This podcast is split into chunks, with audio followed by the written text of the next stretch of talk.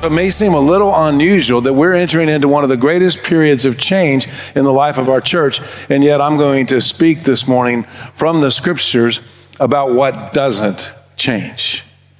If you've been in church life, you've seen this. I've seen it as a pastor over the years. Oftentimes, facilities define who the church is. In other words, you have certain types of facility and that demands a certain type of ministry whether that ministry is relevant whether that ministry reaches people whether that ministry helps people. It doesn't and you'll hear that conversation often and many times in churches. But we have this. And probably when we got that it was important and it was relevant. But time has changed and it may not be in this moment one of the things that has guided this process from the very beginning is the desire to remove limitations. And you hear us talk a lot about the limitations. You hear us, Christy talked about it, Josh mentioned it again, and I mentioned it repeatedly. A lot of the security issues related to the older buildings that we deal with now, a lot of the maintenance issues. We, we are relocating to remove those, those limitations. But it has been our heartbeat from the very beginning to not change who we are. Changing locations, changing facilities, and designing facilities in such a way that every part of the facility is multi purpose and usable by any group. And the facility doesn't dictate what the ministry is. But even beyond programming, it is important to know that there are certain things that do not change in any set of circumstances. We call those our core values. You'll find them on the website under the vision page. It lists the four core values there. You find it on posters all around the church in different classrooms and hallways and different places. And this morning we're going to look at scripture out of Acts chapter 2 that helps us, in a, in a very real sense, put a picture or an image to how those core values work. And those core values do not change. Being on an entirely new campus, being on an entirely new piece of property with an entirely new facility does not change who we are. This is the great lesson of creation. This should be something every single believer in Christ understands fundamentally in our hearts and our lives. God created us Sin corrupted us. Jesus' forgiveness recreates us. And the core of our identity is in Christ, not in our circumstances, not in our culture, not in the common belief or philosophy or idea of the age. We don't change. God designed us. Culture did not design us. The government did not design us. The school systems did not design us. Our friends did not design us. Social media doesn't design us. We are at the root of our identity, followers of Jesus always and forever, and that's who we are. And so, if it's true of us as individuals, we don't change, we are exactly who God created us to be, then it makes sense that His church created by him, upon which he is, according to scripture, the head, the ultimate leader of this church, of all churches, doesn't change fundamentally. So let's go to Acts chapter 2 and let's look at these four elements that aren't going to change and don't change and how they apply and how they work out and how they how they began established in the early fledgling Christian church. And the first one is one of the most exciting ones and it is the issue of life change. And we see that life change, the, the forgiveness and the new life that's in Christ. As Peter wraps up his message in Acts chapter 2, verse 37, he's explained everything to a primarily Jewish audience at this point in time, but the Jewish heritage doesn't define the Christian church. And that will shift by the time we get to chapter 12 as Gentiles become a part of the Christian church. But the heart of life change, the heart of the forgiveness and the new life in Christ is in Peter's message in verse 37, Acts chapter 2, verse 37, when Luke is observing what's taking place and says, When they heard this, they were pierced to the heart, convicted. They understood the necessity for that forgiveness, for that life change. They understood life change had to happen. And they said to Peter and the rest of the apostles, Brothers, what should we do? When God begins to speak to our hearts, we ask that question then what do I do? How do I become a Christian? How do I follow Christ?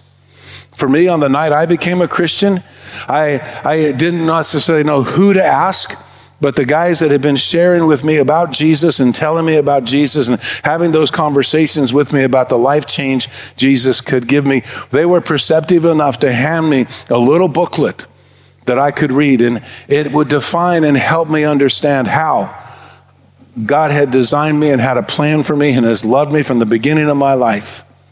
How my sin had separated me from that love and from that plan and gotten me off track. How Jesus' death and resurrection would allow me to experience forgiveness and get back on track and be a part of the original James at the heart of who God created me to be, recreated in Jesus. And how all of that would bring a life change that would give me an assurance an assurance to know and, and not doubt in any way that God had touched my life, changed my life. He had secured my life. That I was now in a personal relationship with Jesus. And life change began to happen. And they're pierced to the heart. They're convicted. They're ready to take action. And they ask, What should we do? And Peter explains to them simple repent Make that decision to trust Christ. Be baptized as the symbol and the recognition of that decision. Each of you, and do this in the name of Jesus Christ for forgiveness of your sins. And you will receive the gift of the Holy Spirit as He comes and dwells and lives in us. For the promise is for you and for your children and for all who are far off, as many as the Lord our God will call. With many other words, he testified and strongly urged them, saying, Be saved from the corrupt. That word can literally mean crooked or twisted generation. So those who accepted his message were baptized, and that day about 3,000 people were added to them, to the church. Life change. Life change only happens when you step into a personal relationship with Jesus. That's the only way.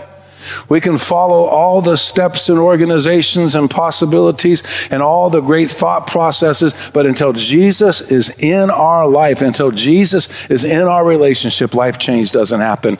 And that doesn't change.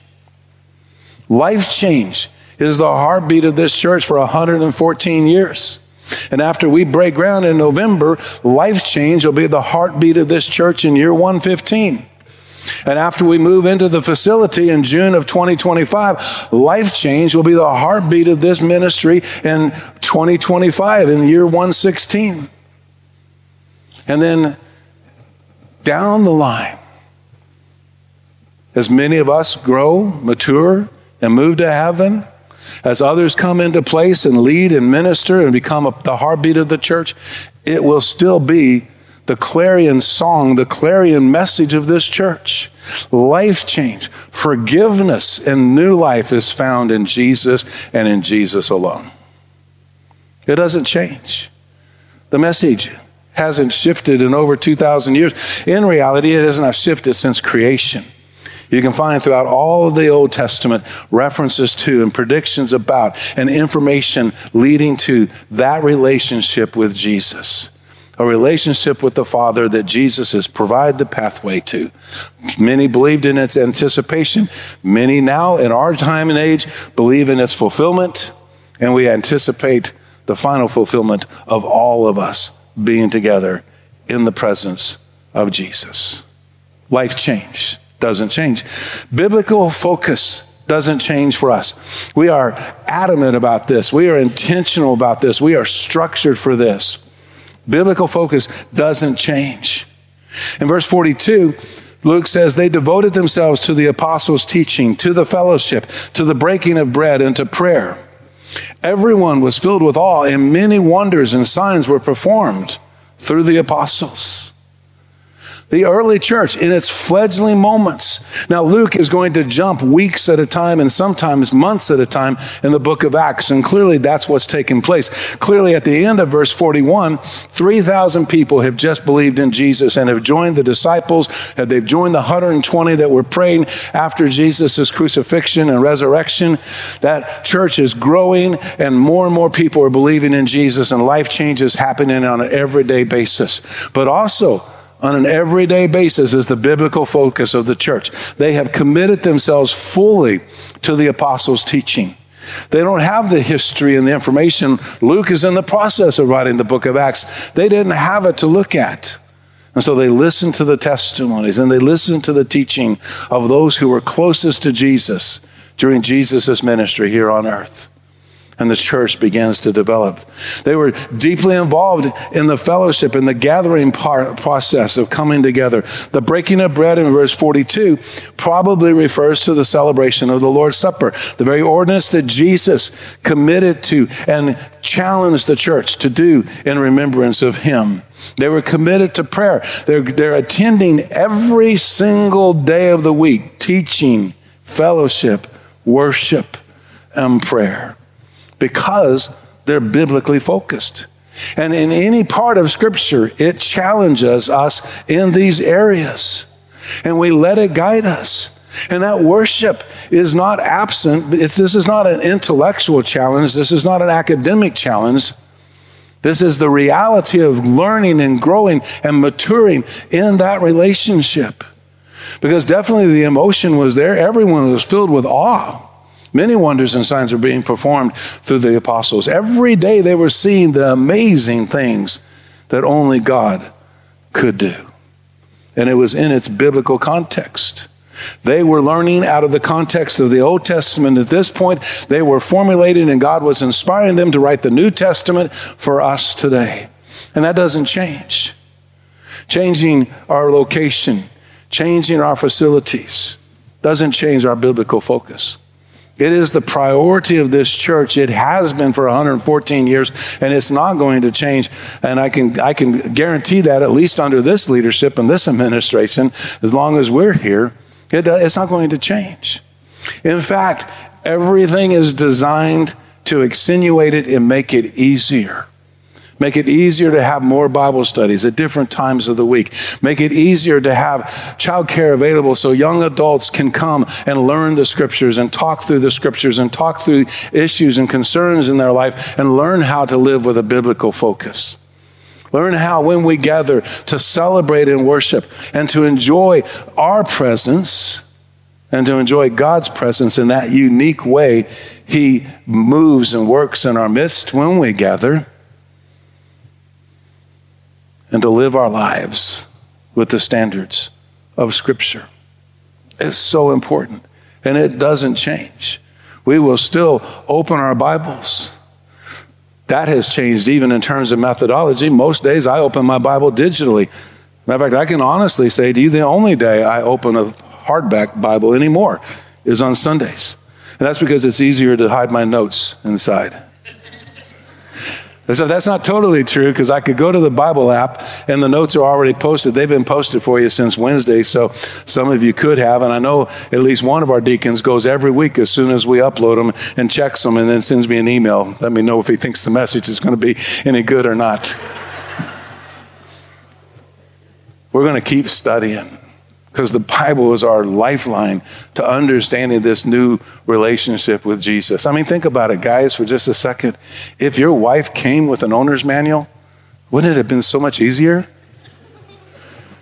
Well, Jesus does as well as the experiential process of getting to know Him. It's a relationship again. Life changes out of that relationship with Him.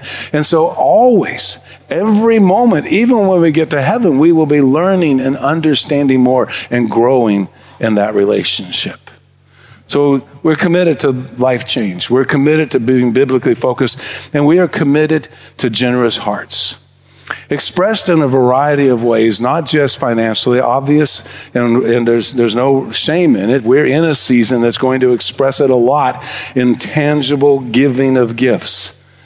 But our congregation committed to generous hearts. And when we established the core values for our church, generous hearts rose to the surface because we watched not just how people give generously with their resources, but with all resources, how they give their time. There, there are people up here night and day, the vast majority of which never get paid for anything.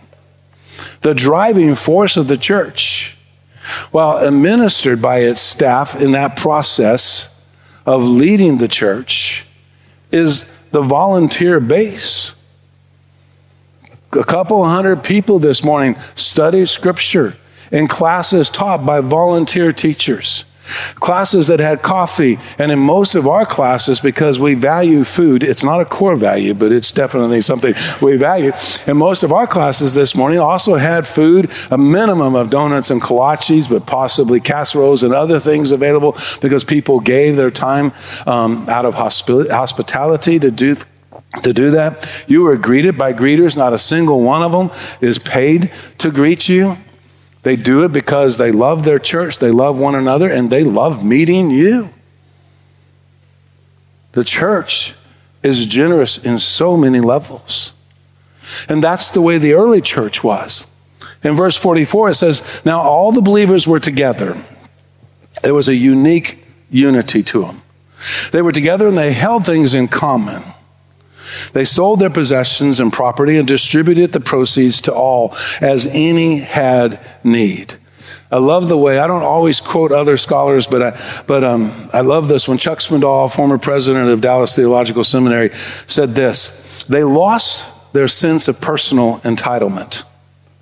Wealth and possessions became a means of meeting the needs of fellow believers. Extraordinary generosity and unity people became more important to them than things or their own comfort. Generosity, generous hearts, out of unity, became the heartbeat of that first church.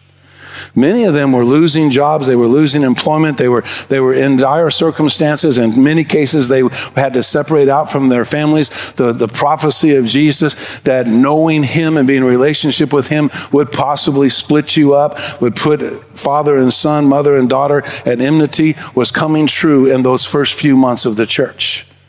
And the only way they could survive was by the corporate and cooperative generosity of the church. Over the years, that's grown, and it involves in so many ways.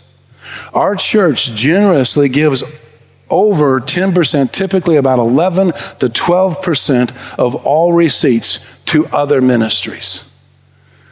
Our church is a lead donor in all of the ministries here in the region of Tomball on a regular basis every month.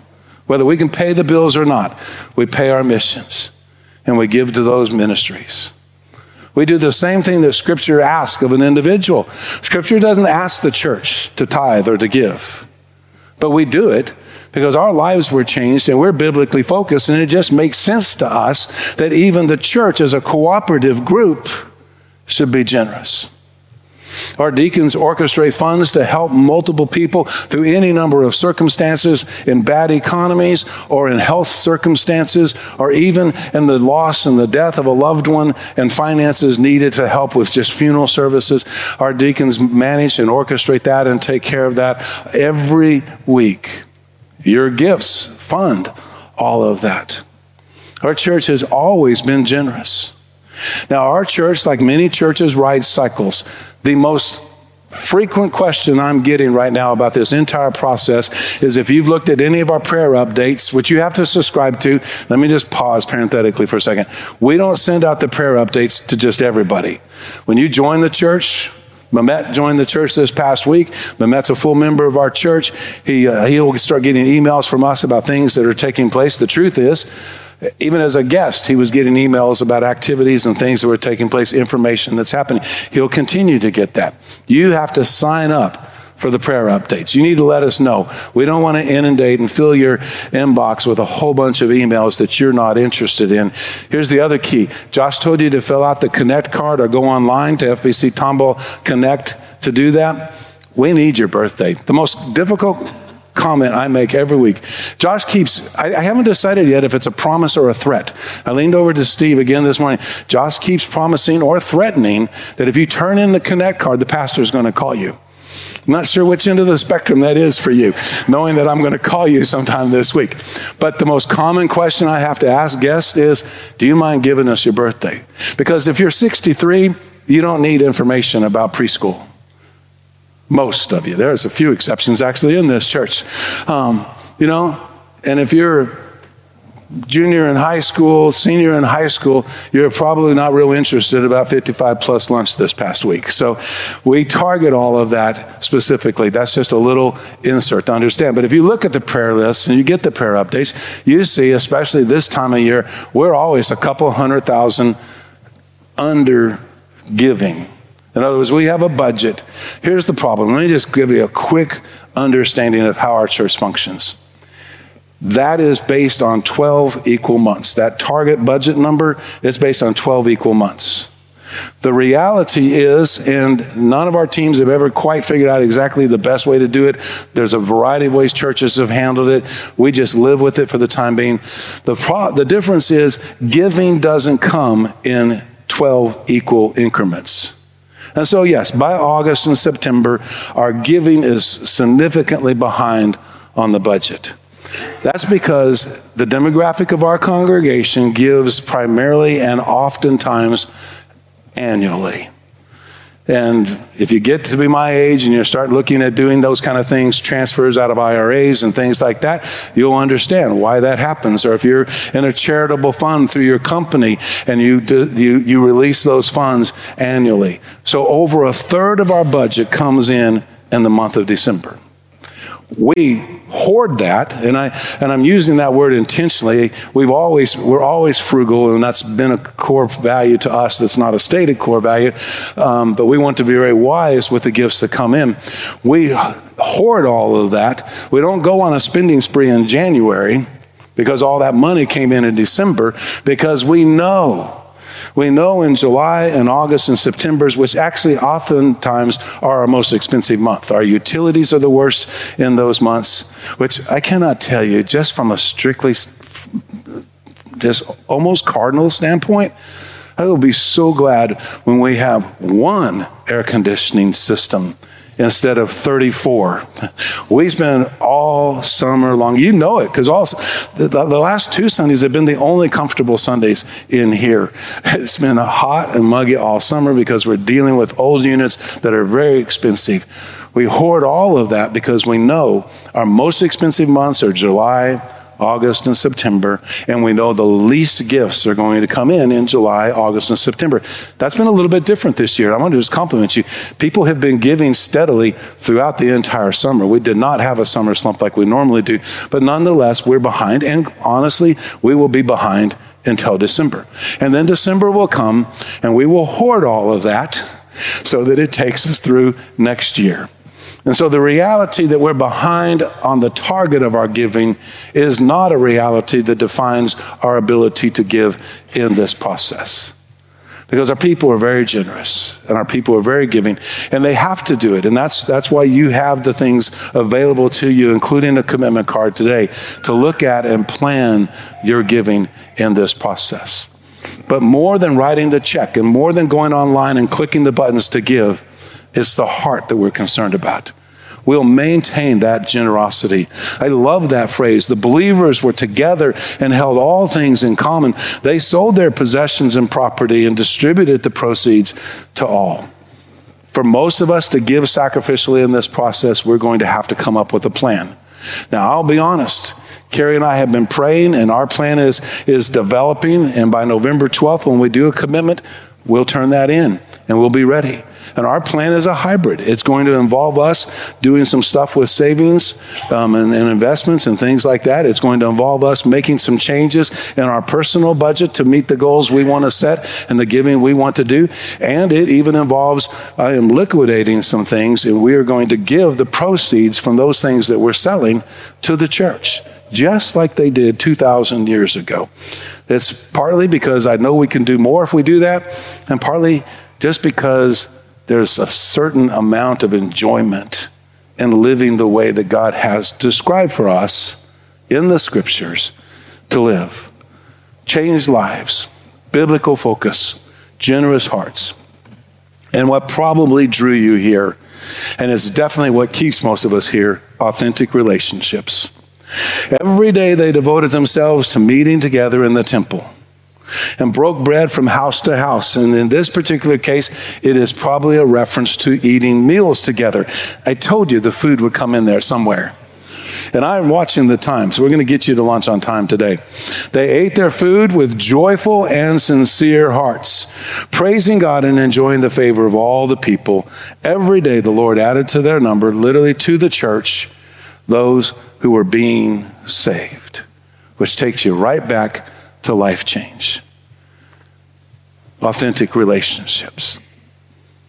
In our church, I know all of this probably sounds like bragging, but our church does that well. That's what sustains so many of us.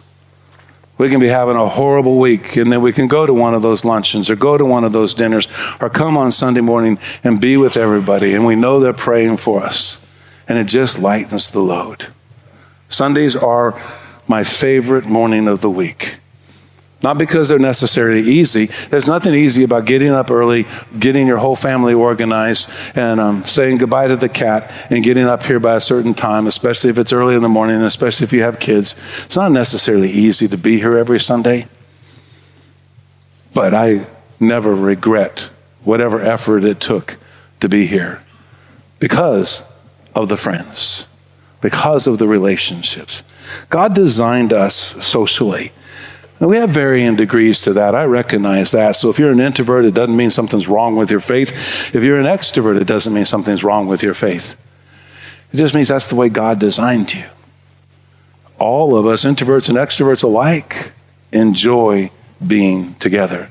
The church is a social church. It is a place for authentic relationships. It's a place where we learn and we devote ourselves to meeting together and to worshiping and to being with one another, eating meals together, and we enjoy it with joyful and sincere hearts.